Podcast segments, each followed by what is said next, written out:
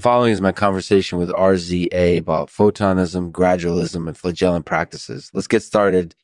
This episode is made possible by Millipede Printout, makers of the fastest printers in the world. With their systems, you can print out files quickly and easily, no matter how big they are. Visit millipedeprintout.com today and see for yourself. Hey, RZA, thank you so much for taking the time to speak with me today.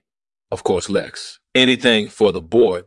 So, where's ZA? what got you interested in studying photons and gradualism? Well, I think it's a pretty interesting topic. I've always been inspired by the way that these ideas can help us to grow and evolve as a species. Yeah, I completely agree. And I think that these concepts are especially relevant today, given all the challenges we face. Absolutely. I think that photonism and gradualism can help us to navigate our way through these challenges more effectively. That makes total sense. You also mentioned the idea of flagellant practices. What's your opinion on that?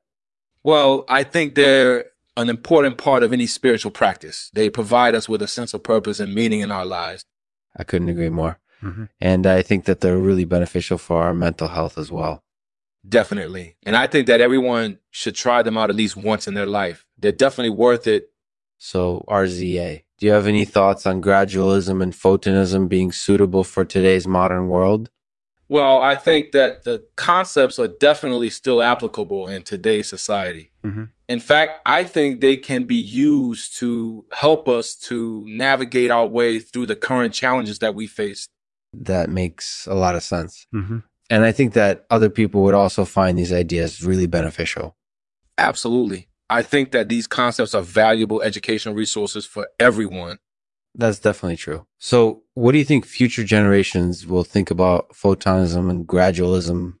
I think they'll be very impressed by the way that these ideas can help us to grow and evolve as a species. They'll see how these concepts can help us to cope with the various challenges that we currently face.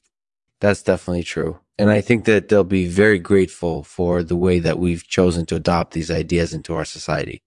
I couldn't agree more. And I think that we should continue to spread the word about these concepts so that everyone can benefit from them. That's definitely true. Huh. So, in conclusion, what do you think about photonism, gradualism, and flagellant practices?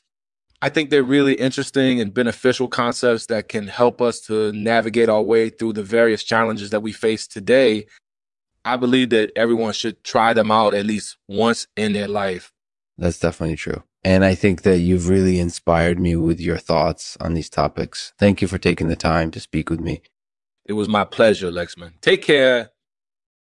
Thank you for listening to Lexman's Artificial Podcast. If you love this episode, be sure to subscribe so that you don't miss any of our future episodes. And if you have any questions or feedback, be sure to leave them in the comments below. Thank you for your interest in Lexman's content. I'll leave it to RZA to read a poem for us. It's titled Listening to the Rain listening to the rain, the sound of nature allowing itself to be healed, the tap, tap, tap of the drops hitting the ground, the comforting reminder that everything will be all right.